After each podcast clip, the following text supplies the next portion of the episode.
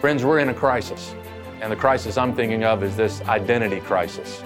Uh, perhaps never before has a culture tried to preach to people the need to define themselves by things like popularity or performance or their sexual desires or their income or education. When you read the New Testament, you see that our identity is in Christ. As Christians, our identity has, has already been defined for us.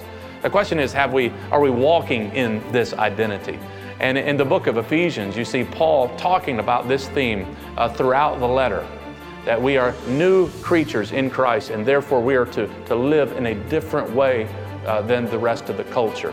You see how Paul talks about how we're, we're new creations in Christ. We have new life in Christ. We have a new community uh, because of Christ and in Christ.